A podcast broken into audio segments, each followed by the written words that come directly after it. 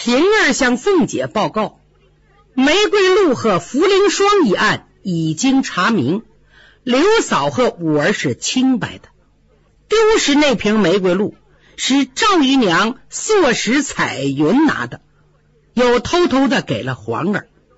贾宝玉为了息事宁人，说是他拿的，全揽在自己身上，为的是保全赵姨娘和探春的名声。凤姐一听就火了，宝兄弟也太傻了，什么事儿都往身上揽呢？不行，不能便宜赵姨娘和皇儿，把他们叫来，好好羞臊羞臊他们。平儿忙劝二奶奶。消消气儿吧，现在老太太太太都没在家，咱们看好家，太太平平过日子就行了。常言说得好，得放手时须放手，得饶人处且饶人，还是和为贵呀。跟小人结下仇没什么好处。奶奶，你现在又七灾八难的，好容易怀了个哥，都七个月了。还是掉了，你就是太操心了，气恼伤身。咱们呢也学学宝玉，积点德吧。这番话说的凤姐也笑了。行了行了，任凭你这个小蹄子发落吧，我呀喘会儿匀溜气儿呢。平儿领命出来，吩咐林之孝媳妇：大事化小，小事化了。这才是治家之道。常言说和气生财，要是为一点子小事就摇铃打鼓的乱折腾起来，这是取乱之道。他没好意思说是败家之道。二奶奶说了，事情既查明，将他母女带回去，仍旧干原来的差事。老秦家的回到园子南角上夜，小心巡查。今后谁也不准再提此事。平儿吩咐完，转身走了。林之孝媳妇又把这事儿回了李纨、探春，这两人都说没事就好啊。单说那秦显媳妇托思琪出面磨了这个差事，是真没少破费，光给林家就送去了圆粒大米一百斤。干柴五百斤，外带一篓子炭，还打点了外头账房的人，又备了几样酒菜，请了几桌，跟同事的道了几句客气话，什么我来啦，全仗列位扶持，以后都是一家人了。我有个周到不周到的，大家好歹照顾些，正美呢。忽然看见柳氏母女理直气壮的回来了。秦显媳妇刚一愣神儿，就将思琪跑来，悄悄在耳边说：“人家没事啦，这儿还是人家的，你老啊，快撤吧！”啊！秦显媳妇儿一听，如同五雷轰顶，当时像没了魂似的。这是竹篮打水一场空，没办法，只好给人家土豆搬家。滚球子！他一边收拾铺盖卷儿，一边合计：“哎，实指望盘点厨房东西，跟柳氏一结账，虚报些亏空，什么米呀、柴呀、炭呐，全都写在他账上，我的花销也就出来了。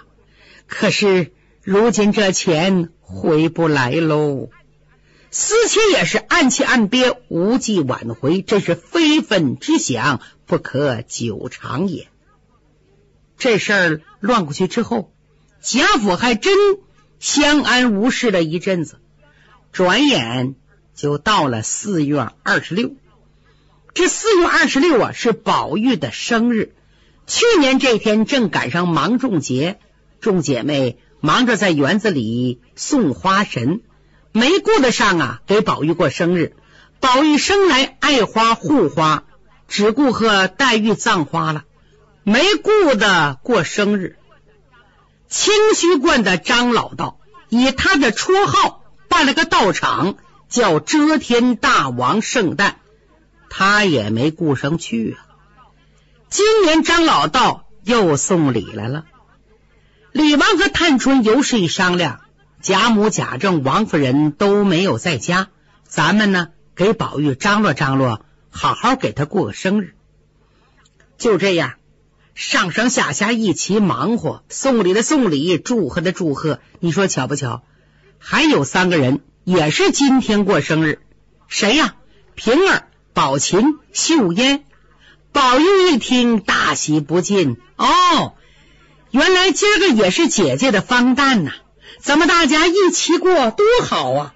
众人又给这姐仨道喜，从早晨一直拜到晌午，然后到红香圃开始复习摆宴。酒宴前饮酒画拳，吆三喝四，好不热闹。吃喝已毕，随便玩耍。什么掷骰子、抓大点儿、猜谜语、连语作诗，但只见满厅中红飞翠舞，玉动珠摇，别提多热闹了。玩着玩着，忽然发现少了个人，谁呀？史湘云。哎，湘云姑娘最爱热闹了，怎么不见了呢？快找找！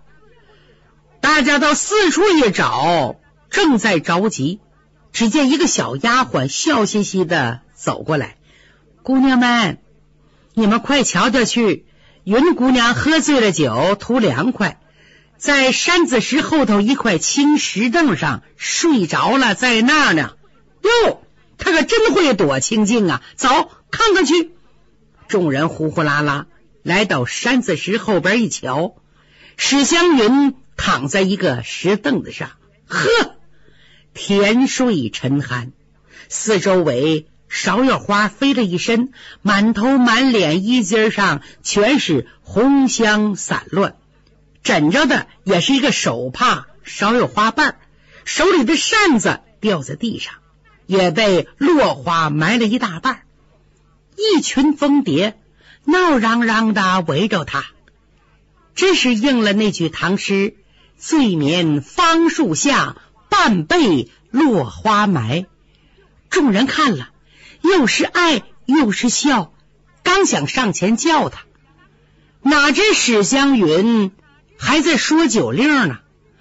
嗯，全香酒烈醉扶归，一会亲友，大家哈哈大笑。你看他睡觉也不老实，还说话。哎，快醒醒，湘云，快醒醒！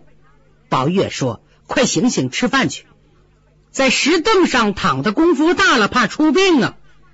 湘云妹妹，史湘云慢起秋波，看见众人，又低头看了看自己，这才明白是才刚被多罚了几杯酒，不胜酒力，出来纳凉避静，睡卧在这芍药花之中，来了个聚落花微阴，访了一回古人名士。可让大家寻找半天呢，有点不好意思，连忙挣扎着起来，跟大家来到红香圃中，擦了擦脸，又喝了两盏酽茶。探春命人拿了一块醒酒石，给他放在嘴里衔着，又送给他一碗酸汤。这回湘云才觉得好一些。哎，你说这酒喝多了有什么好处啊？有人嫌红香圃太热，又换了个地方到余荫堂，直到二更天才散去。第二天呢，又有平儿做东环席，又摆上好几桌，姑娘们还把尤氏也请来了，大家饮酒聊天高兴，尽情欢乐呀。俗话说，乐极生悲，一点儿不假。大家热闹好几天，这一天正热闹呢，忽然东府那边慌慌张张跑来几个人，为首的是大管家赖生。赖生命人把尤氏请出来，他赶紧跪在尤氏近前，带着哭声说：“回奶奶，大事不好了啊！出什么事了？这么慌张？回奶奶的话，老爷在观里冰天了。”啊！众人一听贾静死了，都吓了一跳。尤氏说：“哎呀，他没灾没病的，怎么就冰天了呢？”哦，听观里人说，老爷天天修炼，功德圆满，升仙去了。尤氏一听老公公贾静死在庙里，可急坏了，因为她丈夫贾珍、儿子贾蓉、侄子贾琏全不在，全跟着老太太为皇太妃出殡送灵去了，全去了东陵。家里没有顶事的男人呢，这可怎么行啊？他赶紧卸了浓妆，一面命人先到玄真观，把所有的道士都锁起来。等大爷回来审问，一面要赶忙坐上车，带着赖生等家人媳妇出了德胜门，还带了一位太医，要看看老公公贾静到底是什么病。大夫来到了榻前，贾静的脉早就没了。大夫也知道贾静练功，一心要成仙，功德圆满，又炼丹，炼什么长生不老，已经走火入魔。而且还信道教门里的什么守三尸、茯苓沙的疗法。如今人死了，只见肚子坚硬似铁，嘴唇烧的通红，都裂了。用现代医学论证，纯粹是化学中毒。那大夫只好向婆子媳妇们回：老爷丧于玄教中，含金服沙。烧杖而亡。您听，含金服沙，烧杖而亡。众道士也说，这是老爷新近做的丹砂。我们劝他功夫不到，不要服。谁成想，老爷夜里悄悄的服下去，便升仙了。您听这前后矛盾，不能自圆其说的鬼话。尤氏连理都没理。把那本锁着，不许放出来。等贾珍回来再发落。一面命人骑快马报信呢，这边把人装裹好，用软轿先抬到铁槛寺停尸。贾珍、贾蓉不在家，这尤氏忙得团团转呢。一算日子，贾珍最快也得半个月才能回来。可眼下天一天比一天热起来，不能干等啊。便自己做了主，请了风水先生择期入殓。好在寿材呀，早就预备下了，寄存在庙里，还算方便。三天后，丧礼开始了。这边做道场，一面等着贾珍。这回可比不上那年秦可卿办丧事的时候。现在凤姐还在病中，出不来呀。李纨又得照顾众姐妹，宝玉又没人敢指望他。尤氏把外边的事儿就托给了几个二等管事的，自己带着大管家赖生在庙里盯着，连族中的几个玉字辈的都安排了事儿。家里还不放心，只好把他的继母尤老娘接到宁府看家。尤老娘呢，又把他两个未出闺阁的女儿尤二姐、尤三姐也接来作伴同住。您记着。尤二姐、尤三姐这一来，又惹了不少事儿。咱们再说贾珍，闻得凶信，急忙告了假。可是贾蓉还挂着职呢，五品御前护卫呀，礼部不敢做主，不敢随便放走啊。急忙奏本请旨定夺。当今天子也在送灵的路上，这个皇帝以孝治天下，而且很看重功臣之后。一见礼部的本章，贾敬乃宁国公之后，忙问贾敬任什么官职。礼部代奏，贾敬乃进士出身，他已经把祖宗的席位传给了儿子贾珍，今病故于都城之北玄真观，子贾珍，孙贾蓉，现因国丧，随驾在此，故其准驾归殓。天子准奏，便下了一道恩旨：贾敬虽是布衣百姓，无功劳与国家，朕念其祖父之功，追赐五品之职，令其子孙福陵由北下门进都，入其私宅宾列，准子孙进丧礼地，福陵回原籍安葬，并着光禄寺按例赐祭。朝中王公以下准其祭吊，钦此。这北厦门呐，就是德胜门；进门不远就是宁府。古时候以东为上，北上门就是安定门了。皇上追祀贾敬五品官，就他的丧事按照五品官员来办。贾珍父子领旨谢恩，连夜往回赶。在半路上，又看见贾扁、贾光哥俩带着家人飞骑而来，看见了贾珍，一起滚鞍下马请安。贾珍说：“你们又来干什么呢？”跟您回，嫂子恐怕哥哥和侄子回来，老太太那边路上无人照应，叫我们两个来护送老太太。嗯，好，想的周到。家中料理的怎么样？贾光就把如何所拿了道士，如何移灵到家庙里，又怕家中没人，接来了亲家母和两个姨娘的事儿说了一遍。那贾蓉听说两个姨娘来了，抬眼看看他父亲贾珍，这么一笑。你可记住这个茬儿。当下贾珍说了几句，嗯，妥当妥当，便上马加鞭下去了。贾蓉紧紧跟随。爷俩是日夜兼程啊，有店不住，连夜往回赶。半路上还换了几匹马。就这样，这一天离京城不远了，先奔铁槛寺参灵吊孝。当时已经是四更天了，打更的赶紧吆喝起众人。贾珍和贾蓉甩蹬离鞍下了马，放声大哭，从大门外跪爬进来，来到棺材前。用头碰地呀，痛哭失声，一直哭到天亮，嗓子都哭哑了，才止住悲声。尤氏等人也过来帮着贾珍父子换上孝服。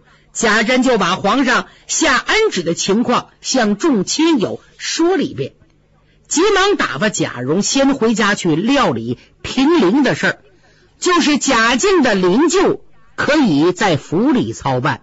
那需要搭灵棚啊，准备古药班子，事儿还不少呢。这贾蓉立刻骑马飞奔到家，进了门，命人在前厅收拾桌椅，下了格扇，撂下了孝幔子，在大门前搭起了牌楼、吹鼓手棚、金棚，随后进去来看姥姥和两个姨娘。这尤老太太岁数大了，爱睡觉，没事就歪着。两个姨娘就是尤二姐、尤三姐，别看辈儿大，岁数比贾蓉小。这会儿啊，正在和丫头们做针线活。贾蓉一进来，说了两句道辛苦的话。贾蓉那小子瞅着他二姨娘，嬉皮笑脸的说：“二姨娘，你又来了，我父亲正想你呢。”这叫什么词儿啊？尤二姐这脸腾就红了，呸！荣小子，我要是有两天不骂你几句，你就过不去，越来越没规矩，成何体统？还亏你是官宦人家公子哥，成天间念书学礼呢，都白学了。说着，顺手抄起个熨斗来，搂头就打，吓得贾蓉抱着头滚到尤二姐怀里求饶。三姐也过来撕他的嘴。我告诉你啊，你再胡说八道！等我姐姐回来，再跟你算账。贾蓉笑着跪在炕上求饶，饶过外甥这一回吧。接着又跟他二姨呀抢砂仁吃，砂仁是助消化的。当时尤二姐嚼了一嘴的碎渣子，呸，吐了一脸。你猜他怎么着？用舌头舔着吃，真是没皮没脸的下三滥。这一闹。连众小丫头都看不过去了，笑着说：“哎，哥哥热笑在身，姥姥才睡了觉。他们俩虽小，到底是你姨娘长辈，哥哥眼里也太没奶奶了。回来告诉爷，叫你吃不了，兜着走。”这贾蓉干脆撇开他姨娘，抱住那几个小丫头就啃。哎呀，我的心肝哎，宝贝儿哎，说的是呢，咱们馋他们俩。丫头们急忙推开了贾蓉，气狠狠的骂：“个短命鬼！你有老婆丫头，却和我们闹什么？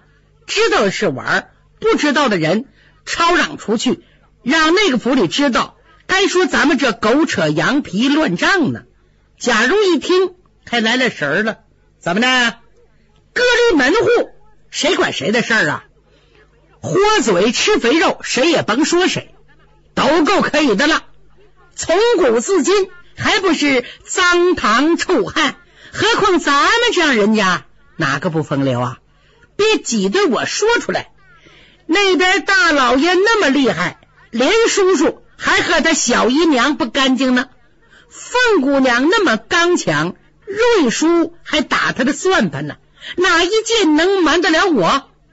贾蓉信口开河，胡言乱语，嗓门还越来越高。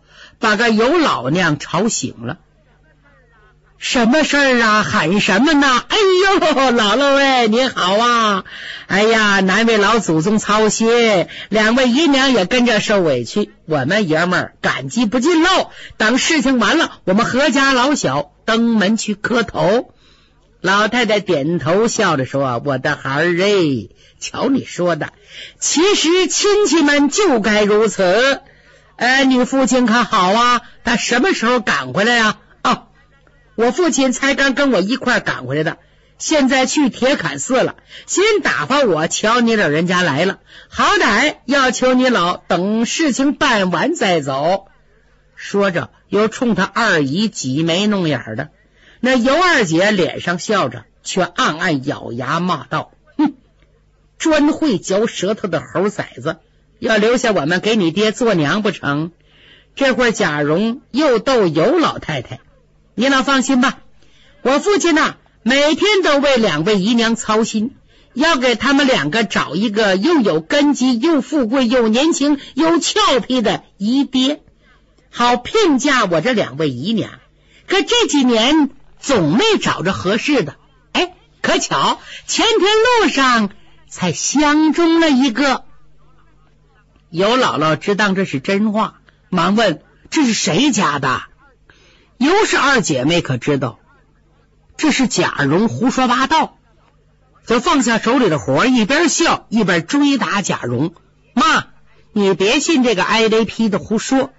小丫头们也说：“老天爷有眼，可小心雷劈了啊！”就在这阵儿，执事的进来回话：“事情安排好了，请哥。”出去看看，回爷的话，这贾蓉才笑嘻嘻的走了。你说他爷爷死了，他在这儿还这么闹，是人不是人呢？再说贾蓉一看家中的事儿均已妥当，急忙赶到寺中禀明贾珍，于是连夜分派各项执事人等，预备一切应用的东西，比如说灵幡呐、抬的杠子，挑了日子定于五月初四。一大早五六点钟，请灵柩进城。嚯，连吹带打的，这边抬着棺椁，前边挑着灵幡，后边跟着念经的，家路有好几万人呢。从铁槛寺一直到宁府门前，办得太辉煌隆重了。你别看贾珍一边走一边哭，心里琢磨：恢复可太好了，我赶紧看看尤氏二姐妹。